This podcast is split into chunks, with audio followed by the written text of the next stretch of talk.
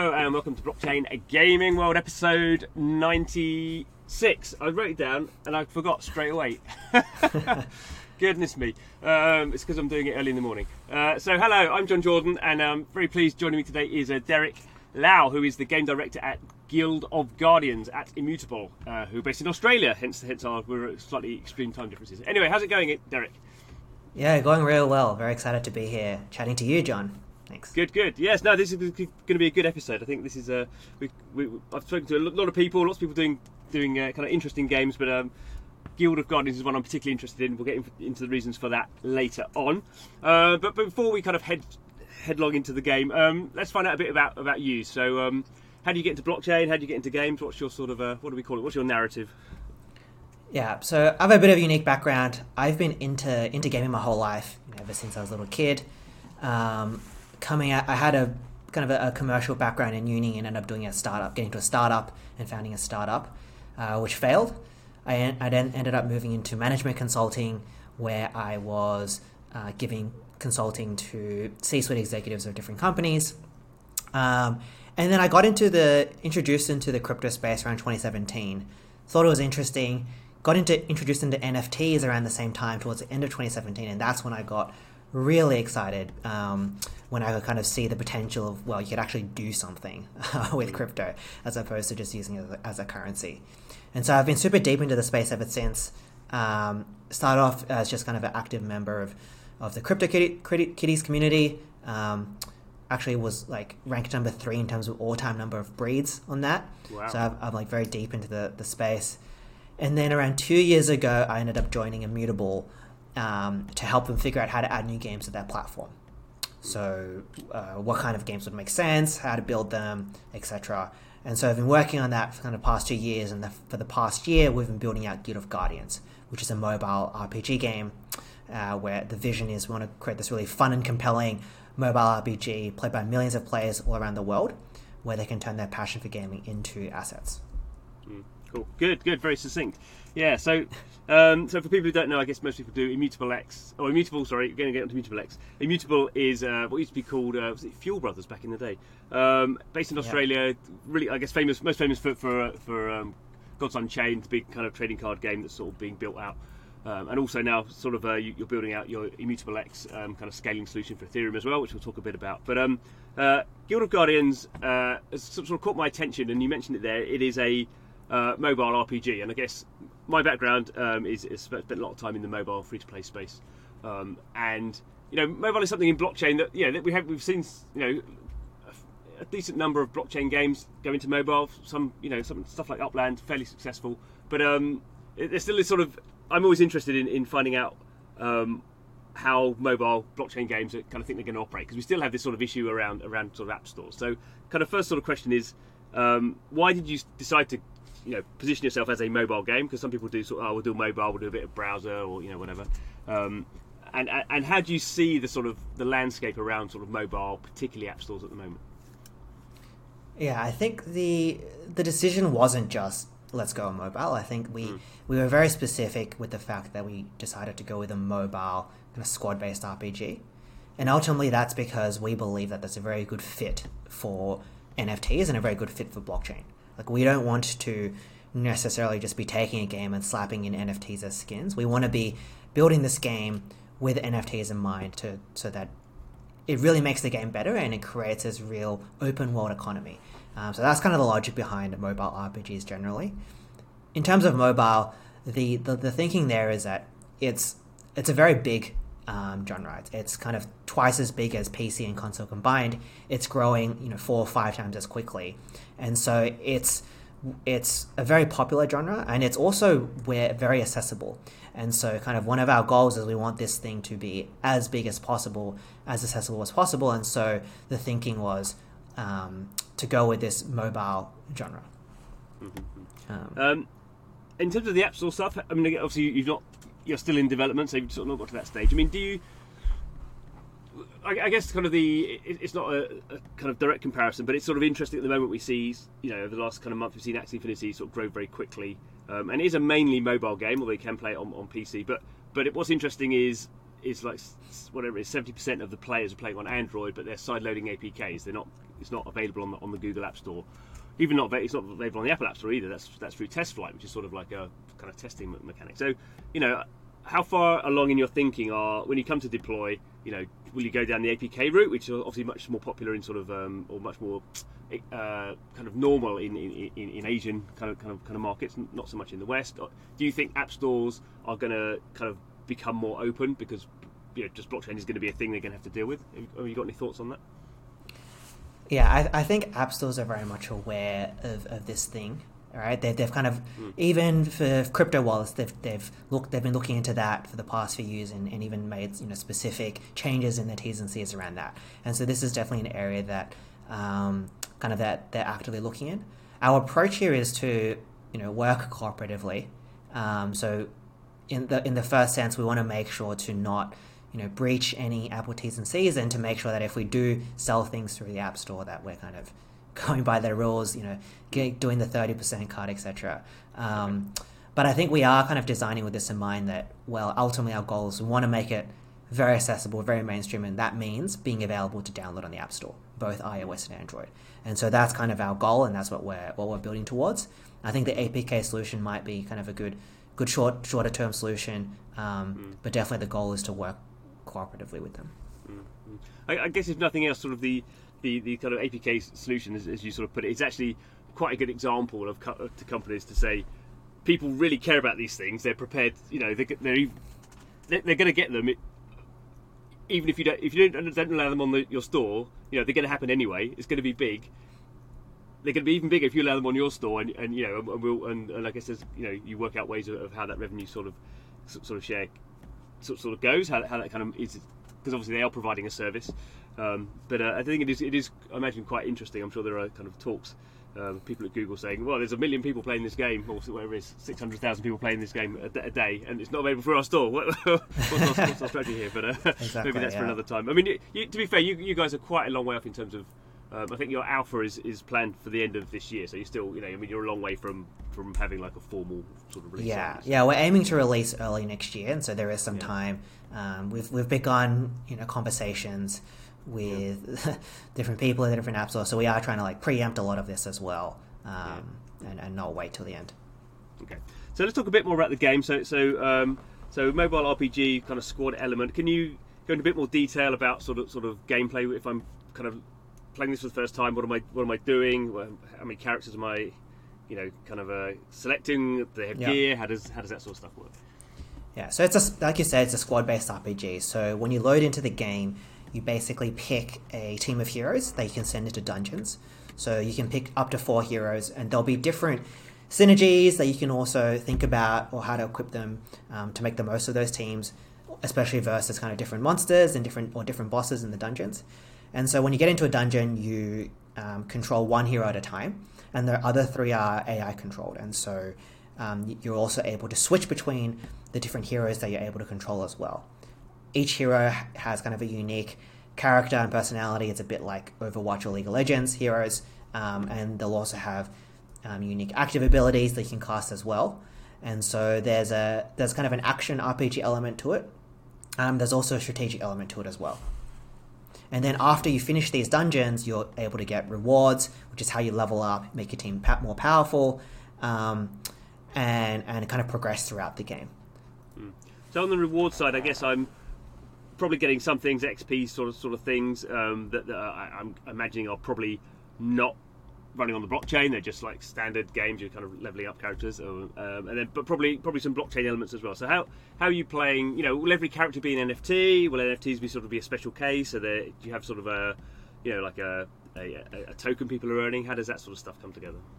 Yeah. So I guess taking it a level up, our goal is to create this really big and long term sustainable NFT economy. And so NFTs play a very important part of the game, but uh, they're not not everything in the game is an NFT. And so when the game first starts, uh, the game's free to play, and so people will be able to start with one kind of common hero, which is not yeah. on the blockchain, and they'll also be able to get items which are also not on the blockchain. Um, and then as players play the game, they're able to uh, craft items together with their guild. Um, so they kind of enter these dungeons, they'll get rewards, such including crafting materials, and they'll be able to craft items. Or they'll also be able to um, kind of work their ways towards heroes that are also NFTs. And so they're able to summon more heroes that they can play with, and then they're able to also merge. The way it works is there's something in the game called merging, where you can merge five heroes into one hero of a higher rarity. Yeah. So players can play the game, they get these five common heroes, and then merge it into one rare hero, which is then tradable in the blockchain, and then they can kind of merge those into epics and so on. Um, and and the way we do it is we kind of split up the economy as well, and so the the heroes that can be earned through merging, or the items that can be crafted through crafting, uh, actually can't be bought from us, and so the only way that that they get made is by players playing the game, and that creates this Yeah. like purely player driven economy, which is quite interesting. Yeah, you know, it is interesting at the moment um, where talking to game designers and, hearing other game designers sort of talk about this sort of thing, and, and it is interesting how it takes people kind of kind of a, a bit of time to get their head around. You know, how can blockchain be free to play? So at the moment, obviously, again, probably you know, actually, probably over, I've used it as an example, but at the moment, to, to, you know, you either need to go to a scholarship or you need to spend like whatever it is, fifteen hundred bucks to get the three you need, um, which is you know it, it, it is what it is. But clearly, if, you, if you're going to take a game, kind of mass market or mobile, it, needs to be free to play. And, and blockchain doesn't necessarily kind of work very well with free to play because you know you kind of if people are getting in for free and then can just mint stuff too easily, then obviously you have a diff, you know inflationary economy. So so it is interesting how you're sort of how you sort of gate that. I guess because you're on your own side chain or not side chain, your your own L2, that, that's a that's allowing you, giving you a lot more flexibility. So, do, do we want to do you want to talk a little bit? Not uh, probably, I guess, too much detail. Um, but what, what's Immutable X, and how does that, um, you know, change what you can do compared to, you know, just running on the Ethereum mainnet? Yeah, sure. So, in short, Immutable X is a layer two scaling solution for NFTs, and it's it's run on Ethereum. And so, what that means is it's as secure and decentralized as Ethereum, but it allows users uh, it allows up to something like nine thousand transactions per second, and allows users not pay gas fees. And so, this is the technology that we're using because we believe you know Ethereum is has su- super strong network effects is, is going to be here in, in 100 years time um, so we want to build on this in this system um, while also allowing us to be scalable and provide this frictionless user experience Yeah, and for people who haven't checked it out, it's worth checking out. It is sort of it is live now. I think all the Gods Unchained cards have been sort of re reissued on on Immutable X, and yeah, there's a whole bunch of stuff going on there. I won't go into all that detail, but there's a whole bunch of games coming out for it as well. So it's not just the not just the games from your company. Yeah, you've got these other other companies. So there's yeah, if you're into blockchain games, it's worth sort of checking out what's going on with Immutable X. So. Um, Obviously, it's in the name of the, of the. It's in the title of the game. You just mentioned it there. Um, how does the guild structure work? Obviously, it's important because the game's called Guild of Guardians. So I, I, I assume you spent quite a lot of time thinking about how guilds work. Yeah so there's a there's a few things here. So the first premise of the game is that we we believe games are better with friends right? And so we want guilds to be and the social aspect of the game to be really prominent. Um, one of the main reasons that people like nfts in the first place is the ability to show them off right? And so we want to give players the opportunity to show off their heroes and play with other people at the same time. And so this is where the guild focus really comes in. And that's going to be a lot of where our focus is uh, particularly as we move after soft launch um, and so the the other part there as well is that um, basically the, the guilds is going to be one of the core earning mechanics as well. So, for example, the only way to mint to craft items is actually to play through guilds, um, and so there, there's another reason why there's kind of a focus there. Um, and then lastly, the the benefits of NFTs really only come into play when you have an actual economy. So you have you know that means that people are playing different roles in this economy. There are some people who play in this way. There's some people who play in this other way. So there's some people who might you know just invest, and so guilds also play a role in that economy as well. Yeah, it is, it is to me as, as a concept. You know, guilds are. I don't know if it's not actually not a technical term, but they're very sort of blockchainy, aren't they? Obviously, we have the idea of DAOs, which is really only scratched the surface of these very sort of very powerful sort of um, groupings of people that, that can have now, you know, sort of uh, they you know can have you know economies within them, and they can do all these cool things, which you could do without blockchains, but much harder to do. And and clearly, we've had guilds in games for you know as long as there's been MMORPGs, and but now we can sort of have guilds that are you know it's called meta guilds, and, and there's lots of stuff going on there. So um, in terms of your guilds, you know, obviously that's at the moment you're thinking that's sort of part of your game and have a very clear, as you say, sort of mechanic for you want to be in a guild in this game um, because it allows you to have access to these things. How much thought have you given to the fact that you know, I think guilds are going to be powerful in a lot of blockchain games. If your game's successful, you're going to have a lot of guilds. You know, how how can people uh, can people sort of break those out? Well, you know, could, could you have you thought about sort of how guilds in this game might then go on to at least other games in Immutable X? Or is that sort of much further down the line? You, you mean game's not even live yet? So. Interesting. Yeah, I think the general idea of interoperability is one that we've looked at. Um, we've probably looked at it more on the hero side, which is like how can Yeah. we have characters in Guild of Guardians which you can play in another game, um, Mm. such as Sandbox or such as something else. Um, so on the guild side, we haven't looked into that as much, but that's you know the, the, that general concept is definitely something that you know, could, could could make sense. Mm-hmm. And in terms of um, on the NFT side, you have done some sales, and the sales have just been guilds. Is, that's that's right, isn't it? So far, we've sold, we've actually sold all the guilds, and Yeah. then we've also sold out all the legendary hero summons. Oh, you have okay, done some Yeah. as well. So in terms of how, if if uh, so, so the guilds can only you can't just sort of create a guild. You have you have to basically get a a, a ticket or what I don't know how, like an. NFT. Yeah. yeah. So, so how? So the moment you, you sold a whole, whole bunch out, you know how is that a sort of fixed supply on that? Is how are you thinking about? Because obviously, if the game's more successful, there'll always be sort of demand for more guilds. So is that just something that you'll have to sort of create more of over time? So we've sold out all the founder guilds, and the Yeah. intention is to not have more founder guilds in the future. I think um, in the future, you're right. Like when the game gets successful, we're gonna we want more players, and we want more players to be have experience playing in these guilds, and so we're likely going to need to introduce more guilds in the future, albeit different ones.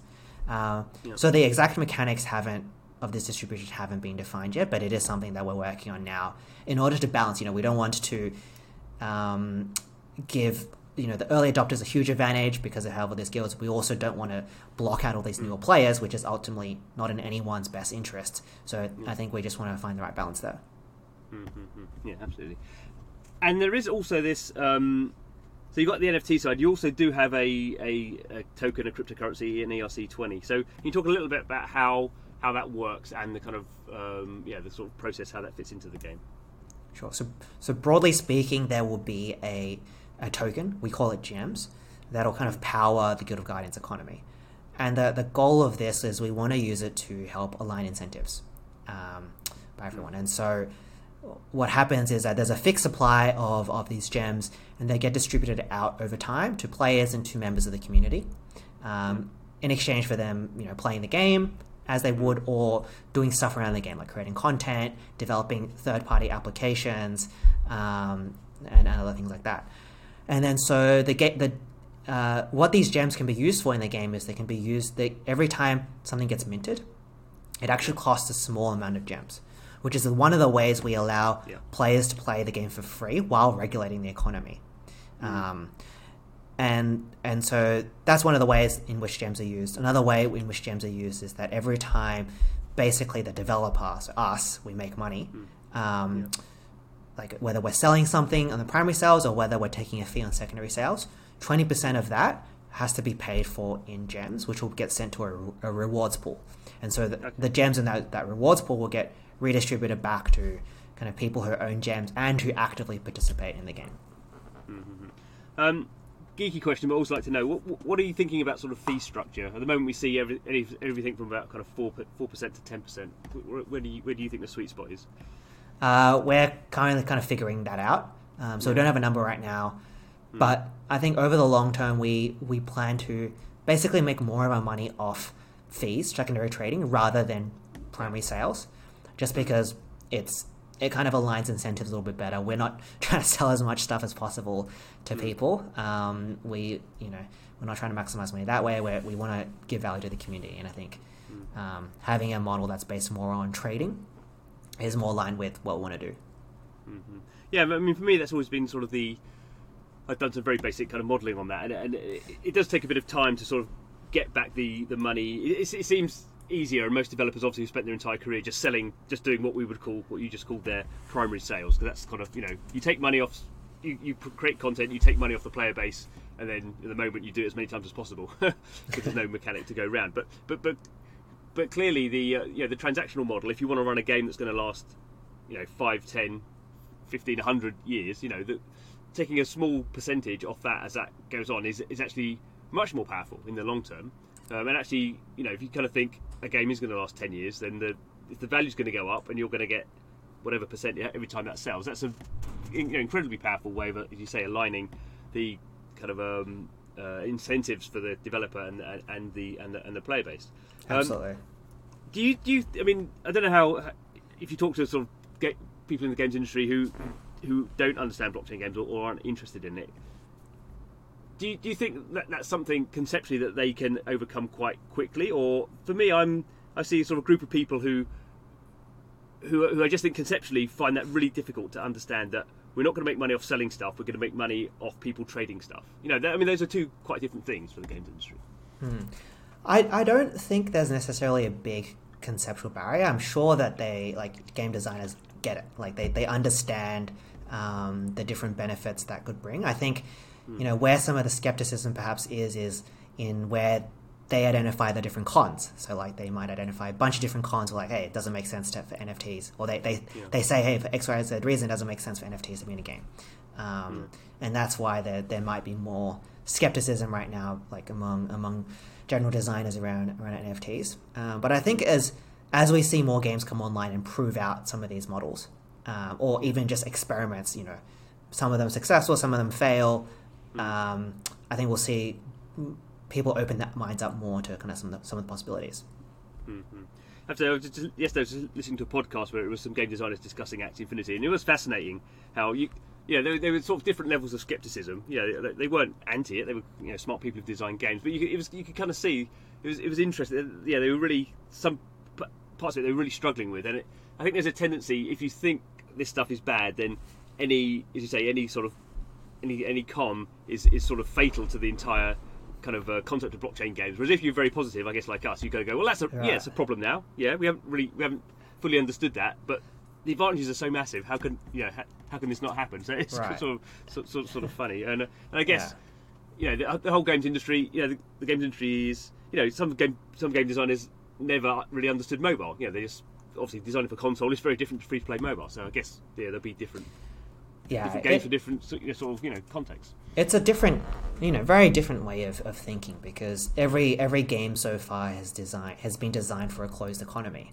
There's no such thing as trading, and so even the way you think about games and think about designing them, making them engaging, monetizing, that's completely different to what you need to think about for a game with an open economy. Um, mm. Which we kind of saw 20 years ago with, with some MMOs with, you know, illegal real world trading. But really, in the last, I think, 10 years, we haven't really seen anyone anyone really design games like that. Mm-hmm. So there's a term that I've never really liked, but obviously it's come to it, it is what we use at the moment, which is which is which is uh, play to earn. So so this is this sort of idea, and I guess it is it's a good term in the sense that any game running any elements on the blockchain, a blockchain means that any transaction has some sort of financial value attached to it. Doesn't mean it's a lot of financial value, just means it's some, you know, maybe a lot.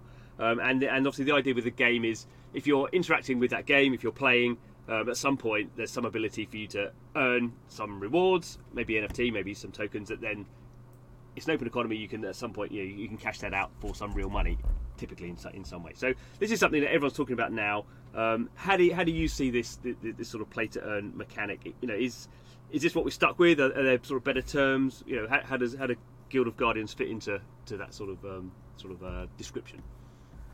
Yeah, I mean, I think the the concept of play to earn is very powerful. Like, you, mm. people are now able to play a game and, and make money, right? It, it kind of completely changes how you think about think about games. I think the the phrasing "play to earn" might imply that people are playing the game just to make money, though. Like, it's almost like a yeah, it's just exactly. a replacement for your full time job, and I think yeah. that's not necessarily where a lot of the potential is, um, uh, because there are a lot of people. You know, this games are ultimately a source of entertainment, and there's infinite entertainment options out there. And so what we really need is if we want to attract, you know, billions of people playing these games is we want games that are entertaining and where players can earn. And so I think um, one of the one of the terms I like is the idea of play and earn. So you're not you're not just playing to try to make money and try to earn, but you get both, the best of both yeah. worlds, which I think is what a lot of a lot of studios today are trying to build towards. Mm-hmm. No, I, I, think that's a, a, much better term. We we will have to we will have to start seeding the concept of play and earn re- replace replace the, the play to earn. Because I think yeah, it's entirely I entirely agree with you that you know if it if if blockchain games just become sort of play to earn, then effectively you've just put a sort of game wrapper on, on some DeFi stuff. You know, and yeah, DeFi. I love DeFi. DeFi's fine, but it's not. You don't you don't spend you know ten hours a day playing DeFi. I mean, some traders sort of might do, but it's not it's not fun. Whereas the point of a game is is that it, there is that sort of you know being in another world, and obviously you could have the psychological endorphins or, or dopamine or whatever. But it is the community and the stickiness, and that's why games have been so successful. So if you combine those two things, if you can have fun and play and earn something, you may not be earning. You know, I think I guess the other problem is everyone sees blockchain games as you're going to earn your full time living on that, and some people obviously in the world may be able to do that, but for a lot of people in the world, you know, in North America and, and, and kind of Western Europe, you're probably not that, that many people are going to earn their entire living in a game. They might earn some supplementary stuff. So, I mean, Yeah. when you think about designing uh, Guild of Guardians, you know, do you obviously it would be you know a great thing uh, for your assets to go through sort of an Axie Infinity sort of explosion. Um, do you do sort of modelling around that? Do you kind of think, well, we're going to have some of these things for ten dollars, but in five years' time they need to be worth thousand dollars or ten thousand dollars or whatever it is? I mean, you've already sold some. You, you, your, your main, your most expensive gu- guilds were hundred thousand dollars, weren't they? Kind of primary sale. So how, how do you see that sort of those sort of big money sort of tags? Yeah, I think one of the things we aim to design for is um, longevity, and so we want this game to be here in five, ten years time, right? Um, which is not what most games are designed to do. Um, and so we definitely look at the everything to do with kind of um, demand and supply, kind of pricing, um, scarcity. We look at all of that to think about how it can be it can be long term and sustainable. Um, and so this is you know we've we've done modeling on this, and there's more a lot of more work that we need to do as well. I think one of the key drivers of all of all of this is comes down to the number of players, and so really like the number one driver of of the success of an economy is how many people are in, that economy and engaged. And so um, ultimately, kind of that's one of the, the goals we're driving towards as well. And I guess going back to what we were just discussing, that that's a, a key factor of is the game any good? Right? Yeah. So, you know, that that will that will decide how, how big your audience is. Um, so for people who want to sort of get get more information about Guild of Guardians, people want to get involved. What are, what are, where are you at the moment in terms of kind of roadmap? What are the what are the things people can uh, where, where should people be directing their attention? Yeah, so we have actually over 250,000 people now across different channels. We're most active on Discord and Twitter. So I'd encourage anyone who's interested to follow us on Twitter, which is at Guild of Guardian without the S at the end because it, Yeah. it doesn't fit the Twitter length. And then, Alright. or um, join our Discord group, which is, um, uh, you can find us, if you find it on our Twitter. Yeah. Um, and then if you want more info, just check out our website, www.guildofguardians.com. And in terms of more NFT kind of kind of uh, sales, pre-sales, what, what's the anything? Any six dates? So we don't have any dates, uh, any fixed dates right now, but we are aiming to have get our next sale within a month.